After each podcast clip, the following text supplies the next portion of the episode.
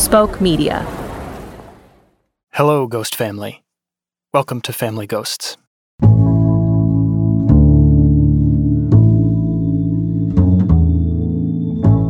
Hello. Hello, hello. Should I put on my headphones? I'm sitting in the studio with a political organizer named Asher. Asher's in his 30s, bespectacled, scruffy beard with flecks of red, and a quiet, contemplative demeanor. Eight years ago, Asher went to visit his uncle's apartment for the first time in Spring Valley, New York, about an hour north of New York City. Asher's uncle was named Omri, and Asher had never been to visit Omri before.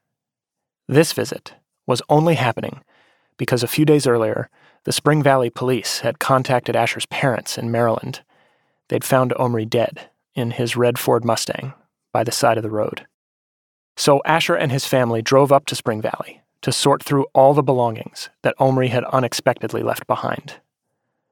When they arrived, they discovered a small basement apartment with every surface countertops, chairs, the bed, the closets crammed full of stuff.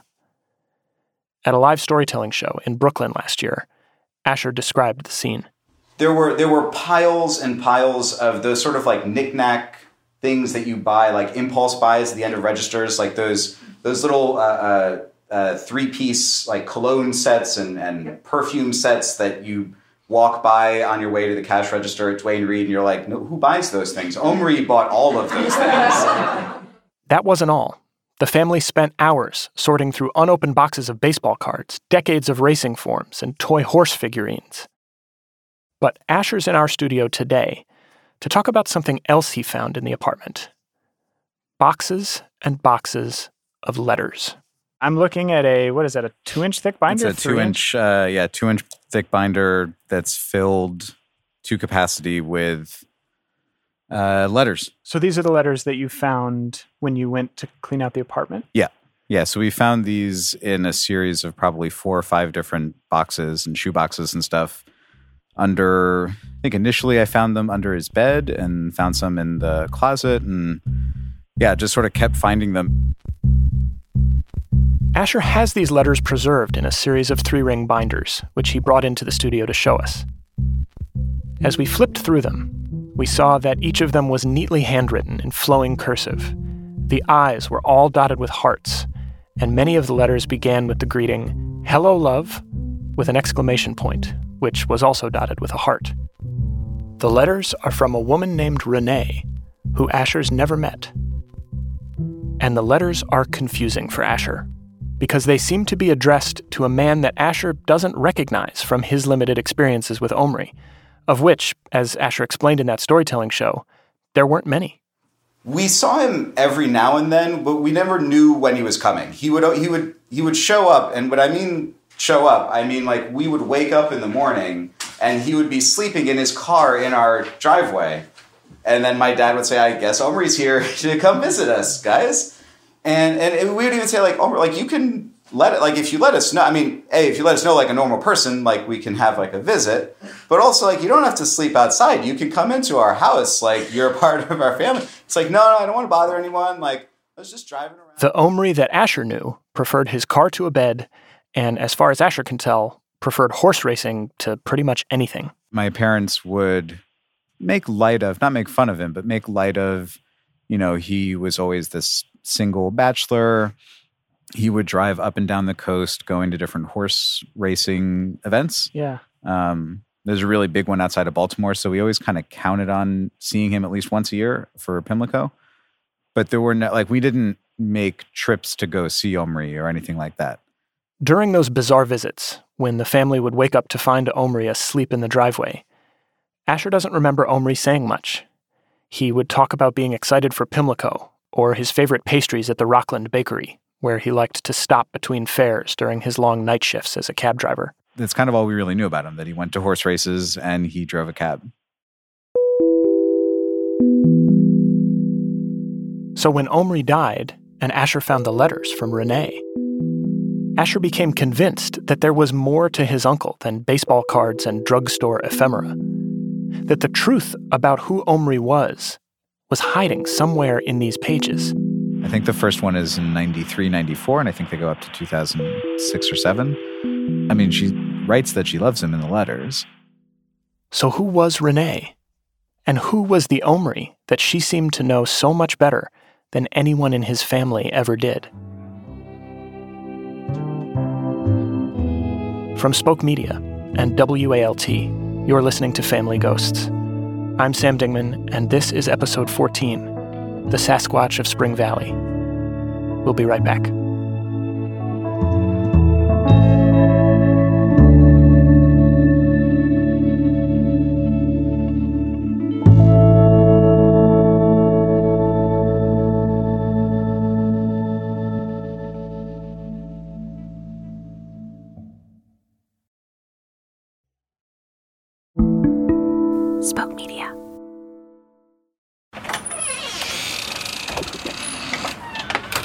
Hello. Coming through the front, company? No. A few weeks after Asher's visit to the studio, we all drove down to his parents' house in Bethesda, Maryland. We sat around the dining room table, listening to their stories about Asher's uncle Omri. he would come in four or five in the morning. He would sleep through the day, basically to avoid seeing the people in the house. And then he would be up out all night, whatever he was doing. That's Asher's dad, Sheldon. The first time he met Omri, Sheldon was visiting Asher's mom, Omri's sister, and it was early in their marriage. One night, Sheldon fell asleep on the living room couch. And sometime during the night, whether it was three or four or five, I just remember this large figure.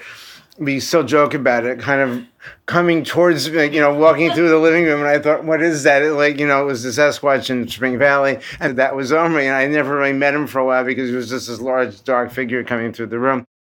Asher's mom, Leode, told us her brother struggled to find connection with people from an early age. I think it was hard for him socially. I think he tried to make friends by bribing them. At- At one point, he was picked up for shoplifting when he was in high school, and he didn't know how really to interact with people. He bribed people? Yeah. Really? Yeah, he would give them things. Leode remembers family friends calling to report things missing from their houses after Omri would come over to visit. And not just in high school. As early as age six or seven, her parents found themselves apologizing to the neighbors for Omri's thievery. Leode suspected that the stolen goods made their way to the playground at Omri's school, where he used them to make friends. I think that all of these were attention seeking hmm. devices because he didn't know how to quote unquote normally, you know, interact with with people. Yeah, so he would, you know, think, you know, it's okay to take, you know, something from you and give it to Asher because you know, that way Asher will be my friend and I don't care what you think of me. At home, Omri found other forms of companionship. He loved cats. Growing up, we had some strays that he took in that he brought home. And my father never loved cats, so they did butt heads on that, you know. My father grew up in Jerusalem, and there were only stray cats in those days. And he said the only thing a cat is good for is for throwing stones at. So. Leode described her father and Omri as being from totally different universes. My father came to this country with, you know, a wife and a young daughter and a hundred dollars in his pocket and built himself up and, you know, made his own business and became, you know, not wealthy, but certainly, you know, successful and respected in his field. And he would have always wanted my brother to take over, you know, the business. He was in excavation and construction. And he you know, tried to show him the ropes and tried to teach him how to drive a, a machine, as he called it, a tractor or a bulldozer. And Omri was always looking for shortcuts. Omri was much closer to his mother. She was the only person in the family he felt like he could talk to. But when she died of breast cancer when Omri was only 13, he was left alone with his father. My father couldn't even boil water, you know. I mean, never mind, you know, go know what to go shopping, and and he was overtaken by his own grief, and you know, just couldn't handle um, a child who was so needy, you know, emotionally, academically, in, in all those respects. By the time he got to high school, Omri was getting picked up for marijuana possession and flunking his classes. And the last straw for Omri and his father was the arrival of Pearl, a divorcee up the street who started coming over to the house shortly after Omri's mother died. Liaud says Omri was particularly incensed when their father informed Omri that Pearl was going to live with them. Omri issued an ultimatum. If Pearl was moving in, Omri was moving out. There was no way they were going to live under the same roof together. And ultimately, my father supported his relationship with her rather than his relationship with his son. This was the moment when Omri took to the car, lurking the back roads and racetracks of upstate New York, alternating between his Mustang and his taxi, appearing sporadically in driveways and bakeries. Liaud was away at college by this point, and over time the family drifted apart. And so began this period Asher remembers of fleeting visits from his mysterious uncle. Everything about Omri's life seemed to be a funny story. Then there was this other woman that he brought here once with the nails. Yeah. Remember, you were at a baseball game. So my memory of that is that she was a stripper. it that, could have been. That was and that, that would be and that, that was how you explained her to me. We never knew if they were girlfriends or his companions or clients or whatever. We never knew. There was always that vague vagueness that were Yeah. that, that surrounded him. I mean, we never really asked. Like Asher, they learned a lot of what they knew about Omri after he died when they went to clean out the apartment. It was the first time they'd been there, too. They had to get the address from the police who discovered Omri's body in the Mustang. I remember all the humorous things we found, like the little negligee things. um, you know, again, but but as we were talking about before, as a child, you know, taking things and giving it to you, and and you know, hoping that you'll be his friend. Um, I think that's what most of the things that we found, you know, whether it be the little jewelry pieces or all those books or DVDs or the clothing, you know, uh, of any sorts. You know, he was just very generous when he could be, and and he didn't have two dimes to rub together. I I mean, he was always living from paycheck to paycheck. So, yeah, we found his bank statement had thirty five dollars in it. You know. As near as they could tell, Omri gave away everything he earned from his taxi driving. In his mind, Omri had been kicked out of his own family, and it was almost like he was doing his best to make a new one out of whatever and whoever he came across. For someone who I didn't think really had any friends or close relationships, that so many people we found did speak so highly of him. You know, oh, he used to come in here all the time and buy coffee from us. And oh, I remember him, you know, we used to go to the races together. And, you know, there, there are people who he, I think he really impacted positively. At Omri's hastily arranged funeral in Spring Valley, Liaud, Sheldon, and Asher met a few of those people. I want to use the word misfit, but not in a derogatory way, but also people who are a little off, you know? About 10 people showed up on the cold, drizzly afternoon that Omri was laid to rest. A couple lounge lizards from the off track betting parlor, the girls who worked the counter at the bagel shop, a dispatcher from the taxi company. They wanted to give Omri a proper send off. One of them brought a coffee table book about the New York Mets as a parting gift. And he wanted he placed that on top of the coffin.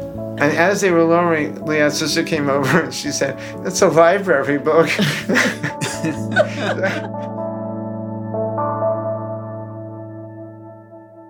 Back at Omri's apartment, tucked in amongst the odds and ends, the family found a few bits of evidence that Omri kept them somewhere in his thoughts. we found uh, on his sh- these shelves, and uh, there was some he had a bunch of pictures of people, and among the pictures was like you know the holiday cards that people send with children, and it says whatever it says, and it was a picture of my nephews, Liad's sisters, two boys who were then maybe six and eight, or you know small kids at the time.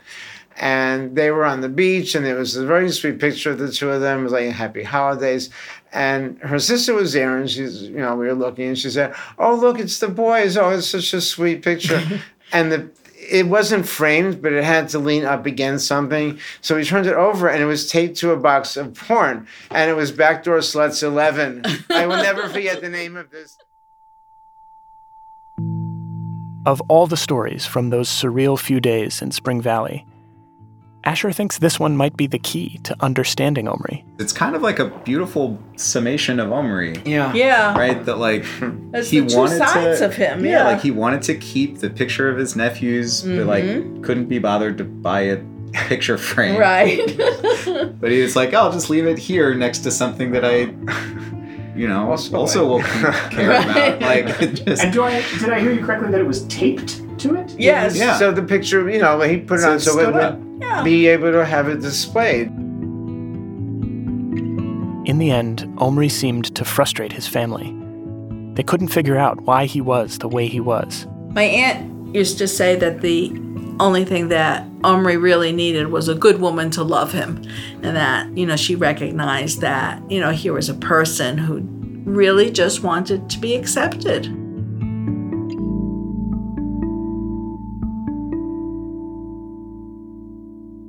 Which brings us back to those binders full of letters that Asher brought to the studio that day. The letters from Renee. I feel kind of weird having them, honestly. You know, she she had a deeper relationship with Omri than than I certainly did, than I don't know whoever else did. And to honor that, you know, she she should have them. So that's our plan to help Asher understand his uncle by bringing the letters back to Renee so that maybe she can tell him who Omri really was. To tell him the rest of this years long love story that Omri never shared with his family, the story that would have completely changed their perception of him as a lost, lonely soul, lurking in bakeries and watching porn in a basement apartment full of racing forms. But there's one pretty big wrinkle in this plan, something Asher noticed when he started reading through the letters. The very first letter I remember is her going through AA in um, in prison.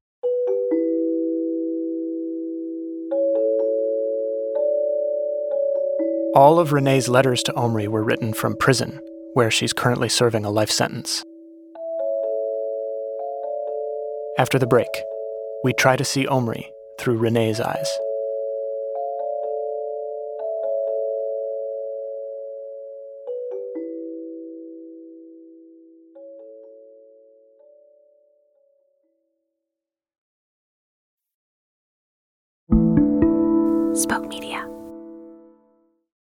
We're back in the studio with Asher, trying to figure out if we'll actually be able to meet Renee, the only person who seems to have truly known Omri.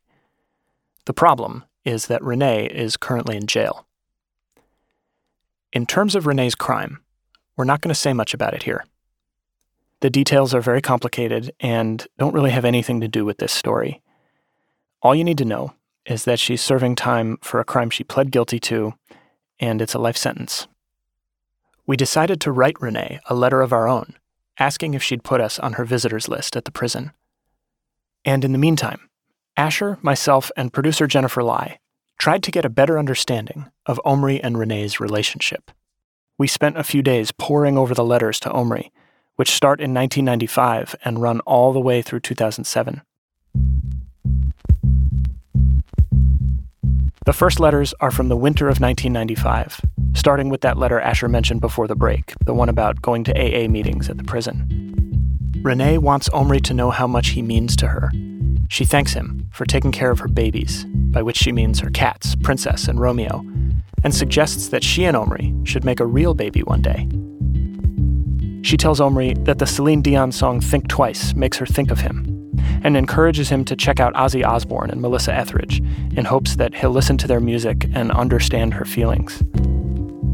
By early 1996, Renee is regularly telling Omri how badly she needs and wants him. She writes that while she spent much of her youth pretending to be tough, Omri saw through her facade. He recognized her as, in her words, a scared little girl who's now being forced to grow up the hard way. At this point, Omri appears to also be dating another woman named Trendy, and Renee is happy for him. She says she's not threatened by the presence of Trendy in Omri's life, as long as Renee is still his number one. Later, she writes to Omri about her dreams for their future life together in Florida. If she's ever released from prison, she'll be a part time waitress and part time exotic dancer, while Omri finds work training horses. She tells him to research the best public school districts in Florida so they can send their child there if they decide to have one. Omri confides in Renee that he's self conscious about his weight, and she tells him she loves him exactly as he is. But if he wants to lose weight, she recommends a diet with lots of ginger and egg whites and sends him step by step meal prep instructions so he can get started right away. Throughout the letters, Renee chastises Omri for disappearing for vast stretches of time. She won't hear from him for weeks, and she pours out her heart, begging Omri to remember that she has nothing to look forward to without his letters and visits.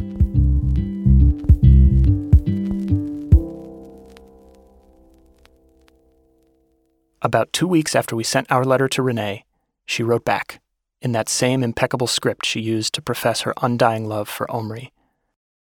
Dear Mr. Dingman and Ms. Lai, she wrote, not a day passes without me missing one of my best friends. Omri loved his sisters and family, and I wish he'd been able to gain a close relationship with his nephew. Asher truly was cheated out of knowing a great guy. Renee gave us her lawyer's contact information and said that as long as the lawyer didn't object, she'd meet with us. We called the lawyer right away, who told us she didn't have a problem with our visit, and a few days later, we were in the car with Asher on our way to the prison. We are rolling. As we drove, we were going through some last odds and ends from the binders, little bits of folded paper that Asher had hastily tucked into the sleeves but never really looked at. There were a few things we couldn't make heads or tails of. A hotel room key envelope with the words binoculars and Lexington scribbled on it. Another cryptic note about someone named Craig and a missing VCR. there's just always there's just always more. There's there's just a lot of surprises with him. And then this. Did you know that Omri had been married? No. no. So, at the end of the at the end of the binder that I was going through, Yeah. there were just all these like folded up papers, and so I was like, oh, let's just see what these are. And most of them were just empty envelopes that the letters had been in, and then there was this like triple folded thing that was like stapled together. Uh, and at first I thought it was a parking ticket. And I thought, well, that makes sense. He drove around a lot. Right. Cab driver. Yeah. And then I unfolded it, and it is the record of a divorce proceeding. um, The divorce record indicated Omri had been married for a little over three years in the late 90s, not to Renee, but to another woman with an Eastern European sounding name. Asher didn't recognize the name, and when he called his mom, she said she didn't know anything about it. Evidently, Renee wasn't Omri's only secret romance. As with everything in Omri's life, nothing was quite what it seemed, including, as we were about to discover, his relationship with Renee. We'll be right back.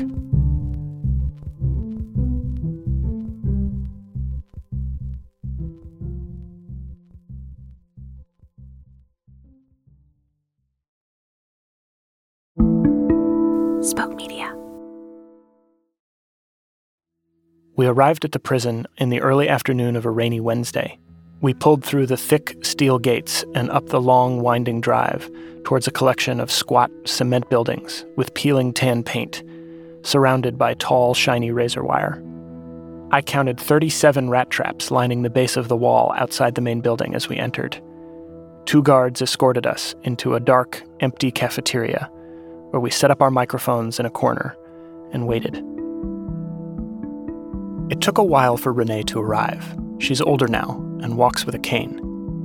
She approached us cautiously, shuffling down a long corridor in a dark green prison uniform. She had straight brown hair that hung well past her shoulders, and she met us with a weary gaze and shook our hands.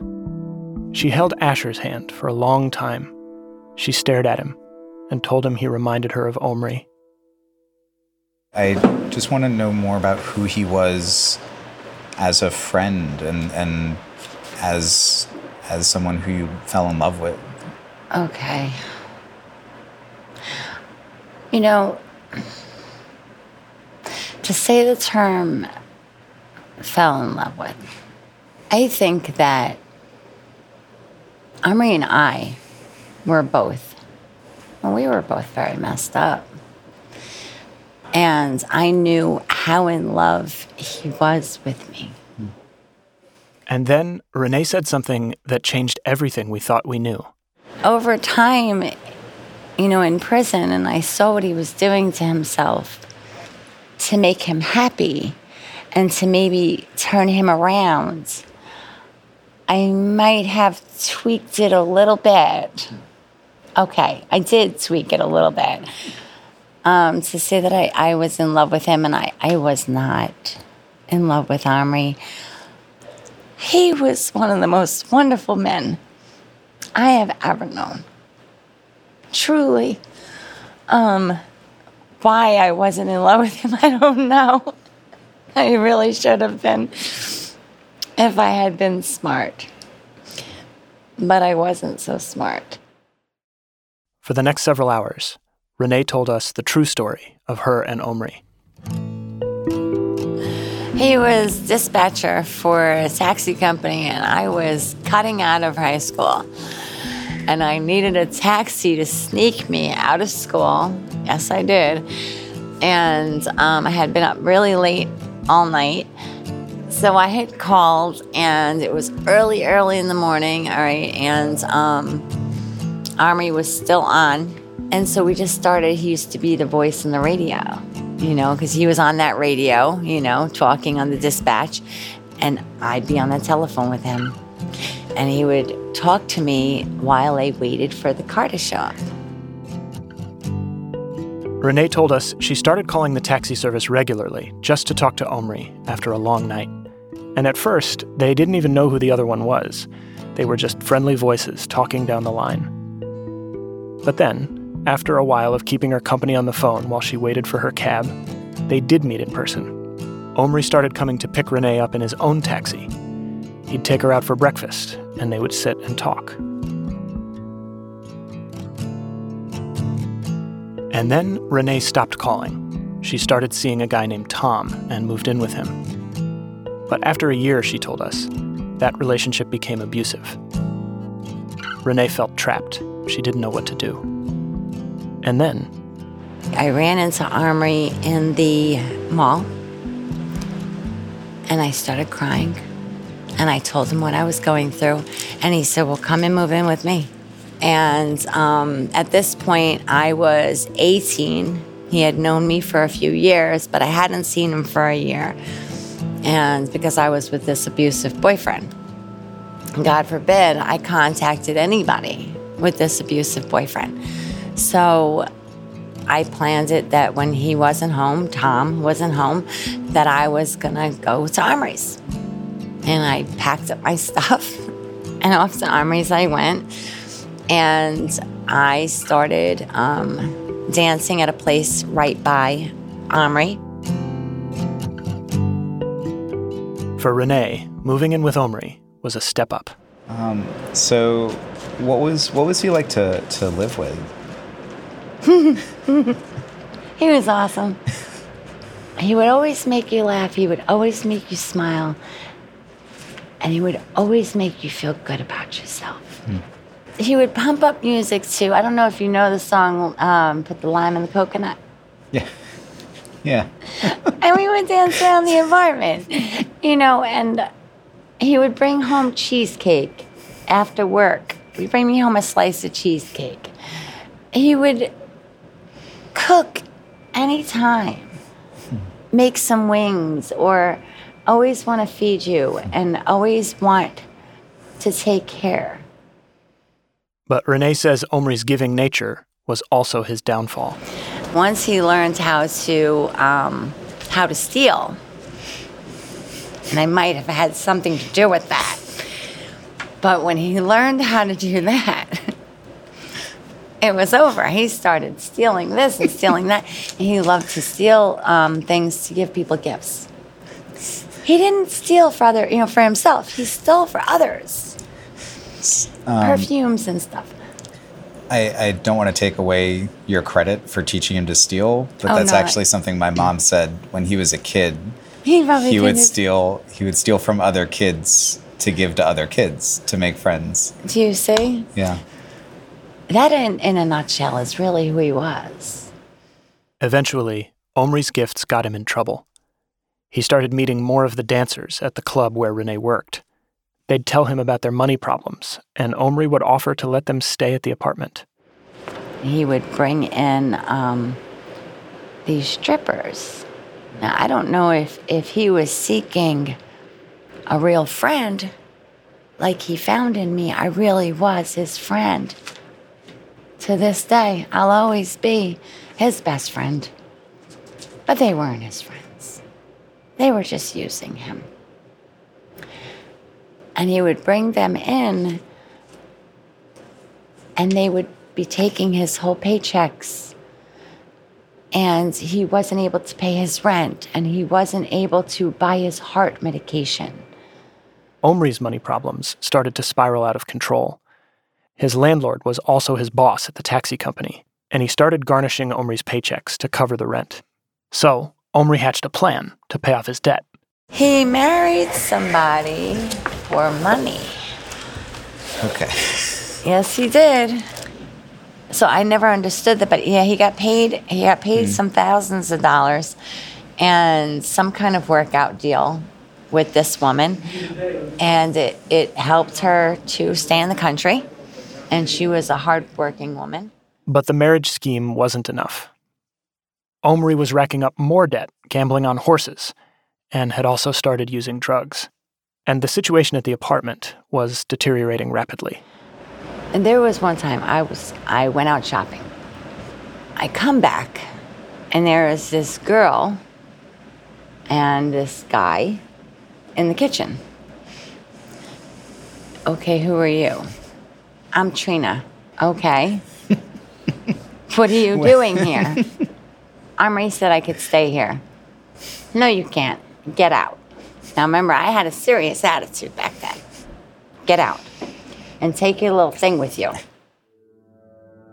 But the guy wasn't actually all that little.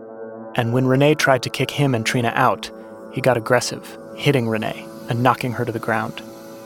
A few seconds later, Omri came home, walking into the kitchen in the midst of the attack. I started screaming at Omri and I said, Do you see? Do you see what you have done again? I said, This is her boyfriend. You think you're going to get with her? And he says, That's what she said. I said, Do you see what they did to me? Renee told us she was in the depths of her addiction around the time of this incident, and though she only weighed about a 100 pounds, she was so filled with rage that her screaming suddenly caused Trina and the boyfriend to panic. And I scared this guy. they run out the door and they leave. Now I turn all this anger on Omri. Are you crazy? You could have had us killed. You can't just keep doing that.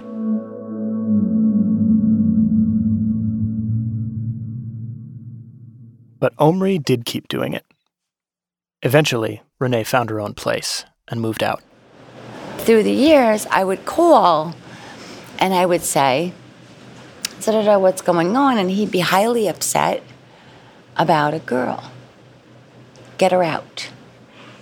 I mean, what are you doing? Get her out. This was basically over and over again. Every time, Renee would threaten Omri. She'd refuse to speak to him until he did something about his latest toxic roommate arrangement. And every time, Omri would come to her with his head bowed in shame. Don't be mad at me. She gone? Yes. I put her on a plane. You paid for a plane ticket. My God. Yes, and this this was his story. But through all this, I want you to remember though, Omri was smoking a lot of drugs. I mean, we're talking not just marijuana, we're talking freebase, and sniffing cocaine. And yet, throughout all that, he was there whenever I needed him. And I didn't like to need him. You know, but whether I asked, whether I didn't ask, he was always there. Omri was out of control. And Renee's always had a hunch about what was underneath it all. I think that um, because of his like his, his need for his mom and that that female connection, that female bond. I think that he was seeking it with women, but he was getting it with a lot of rejections and a lot of hurt because his mom was so good. Like your real your real grandmother. Yeah. She she was so good. I mean the stories that I that I've been told by Omri of the beautiful things of of like when he was little, you know, and he was talking about her and he would cry. Is there is there one that stands out?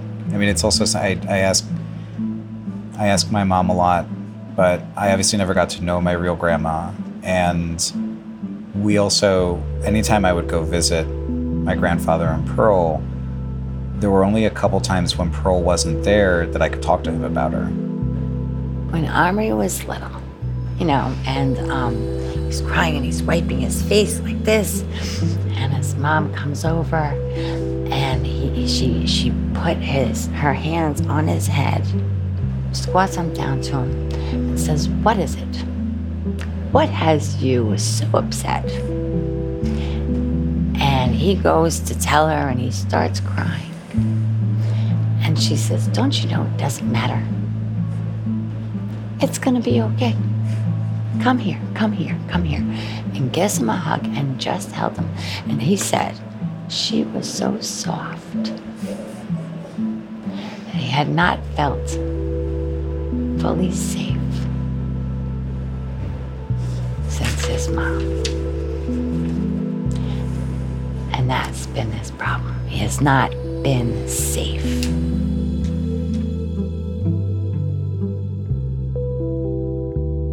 Renee knew so much about Omri's family, but she could tell they weren't interested in making her a part of it. She told us Omri took her to visit his father and stepmother once, and they wouldn't let Renee into the house. I wasn't exactly welcome. Remember, I was like, I was, I was the symbolization of all of his problems. Renee's parents didn't have much use for Omri either. They were convinced he was the one who'd gotten Renee hooked on drugs. My parents, still to this day, oh no, it was Omri. And I, I'll tell them I, over and over, it's not him. It wasn't him. It was me. So, each blamed by their families for the other's downfall. Omri and Renee just had each other and their own very particular kind of friendship. So that your did your relationship ever get romantic? If that's okay to ask. Romantic, no. Okay. Sexual, yes. When somebody wants you so bad and they've done so much for you, it's not even like, oh, I owe them. You know, let me lay down for them. You want to make them happy. And you know that will make their whole world. And here it is Valentine's Day. And you offer that one gift, that one time. Yeah, does it make you feel super important? Of course. Big ego? Yeah, definitely I did have one then. Now, not so much. Did I maybe need that? Probably. I don't think that my self worth was very high then. You know, um, as far as what else I had to contribute to the world, I felt that's what I was worth. But I knew I had that to give. And here's this man who happens to be my best friend too. How do you deny someone so thirsty for something? And so it's Valentine's Day, and I gave him a gift. And I know, honestly, I think that out of anybody that I have ever been with, he cherished that gift more than anybody else would. And I certainly do not regret it at all.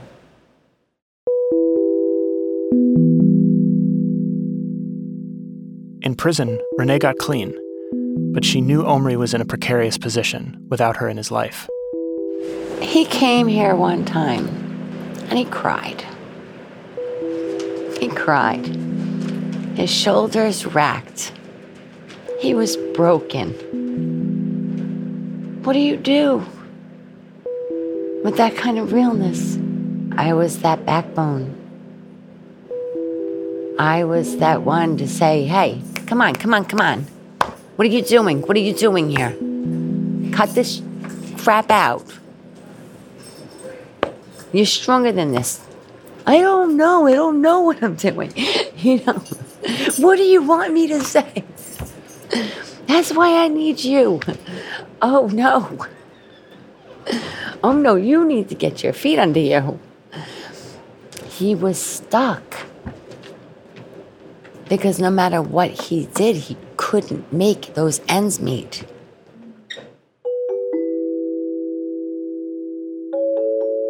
It was too late for Omri. He was too far gone financially, emotionally, and physically. He died of a heart attack, alone in the Mustang.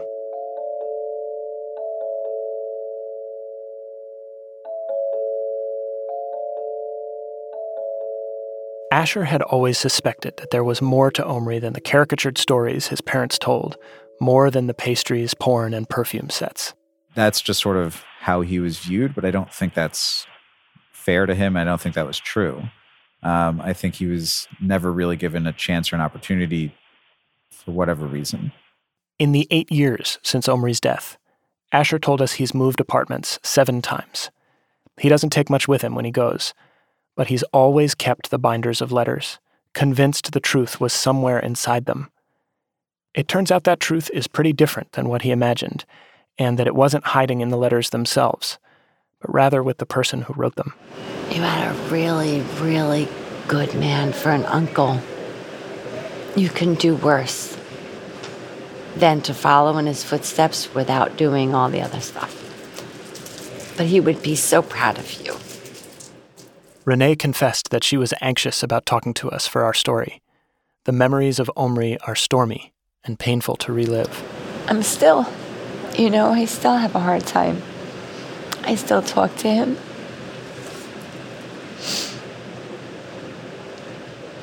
As shortly ago as right before I came to see you. and I said, Omri, I know you would do this for me. Omri may be gone, but Renee still feels their connection. A connection they made without Omri giving her something he stole. Instead, they gave each other something no one else in their lives ever could. Somebody totally accepts you for who you are, unconditionally. And it never changes. I accepted him completely, even for the screw up that he was. But he accepted me as the screw up that I tend to be sometimes too. And I was definitely a screw up back then. But love doesn't just die. You know? And we loved each other. We went to visit Renee expecting her to tell us a love story, and she did. Just not the kind we're used to hearing. It was a story that didn't make sense to anyone else in Renee and Omri's lives. But for them, it didn't have to. I used to ride in his taxi. For as many hours as he was working, I was in that taxi. And we would just talk or just be. Just be.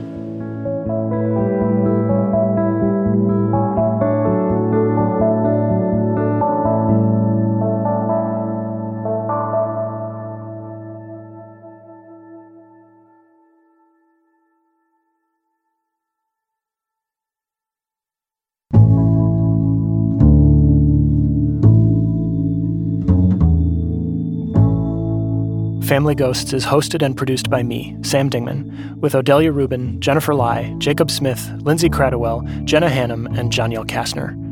Our story editor is Michaela Bly. This episode was mixed by Evan Arnett and featured original music by Evan Viola. Our theme music is by Louis Guerra. Executive producers for season two are myself, along with Keith Reynolds and Alia Tavakolian at Spoke Media. Find more great podcasts at spokemedia.io. Special thanks this week to Mia Lobel and to Steve Fishman. To see photographs of the letters and documents that Asher found in Omri's apartment, and much, much more, please visit our website, familyghostspodcast.com, where you can also sign up for our email list, The Ghost Post. If you'd like to follow our show on Twitter and Instagram, you can find us at FamGho Show. That's F A M G H O Show. Stay tuned after the credits for a sneak preview of next week's story. And thank you for listening to Family Ghosts, where every house is haunted.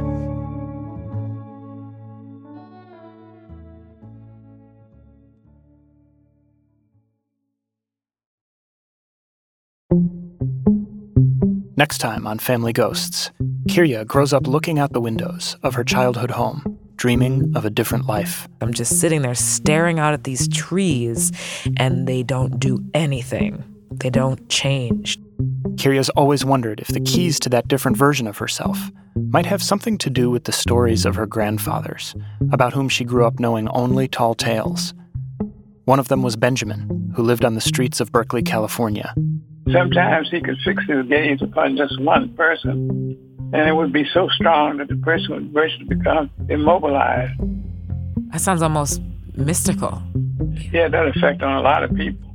The other was Gus, an international businessman with grand tales of globe-trotting adventure. And he would tell me things like, Oh, yeah, when I was in Australia, the flies were so thick that he couldn't open his mouth or a swarm would come inside and try to make a nest there. Raised with little more than apocryphal stories about both of these mythic figures, Kirya wants to know why nobody's ever told her the truth about who they were and what their real stories can teach her about herself. Join us next week when season two of Family Ghosts continues.